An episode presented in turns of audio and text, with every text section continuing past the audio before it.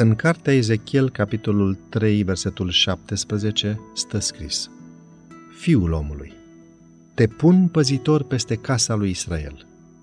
Când vei auzi un cuvânt care va ieși din gura mea, să-i înștiințezi din partea mea.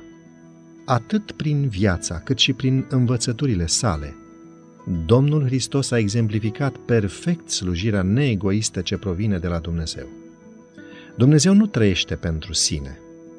Creând lumea și susținând toate lucrurile, El slujește continuu altora.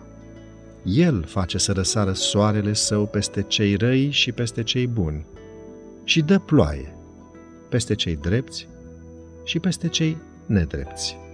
Matei 5 cu 45 Acest ideal al slujirii, Tatăl l-a încredințat Fiului Său. Lui Isus i s-a dat să stea în fruntea omenirii prin exemplul său să învețe pe alții ce înseamnă a sluji. Întreaga lui viață a fost supusă legii slujirii. El a fost de folos tuturor, slujindu-i pe toți. Mereu și mereu Isus a căutat să consfințească acest principiu în mijlocul ucenicilor săi.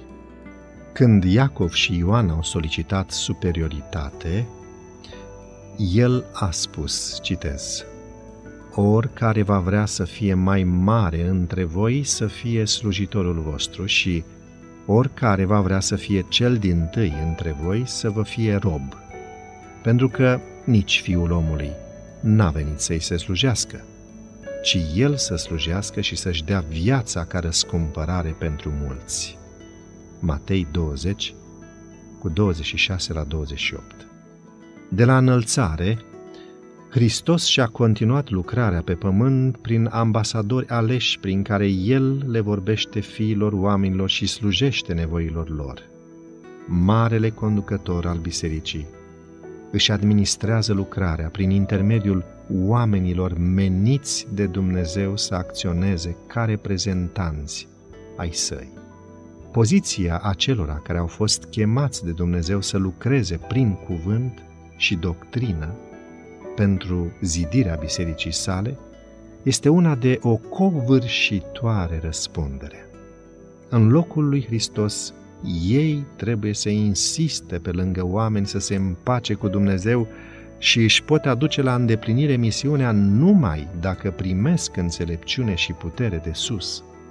Slujitorii lui Hristos sunt păzitorii spirituale ai poporului încredințat grijii lor. Lucrarea lor a fost asemănată cu aceea a străjerilor.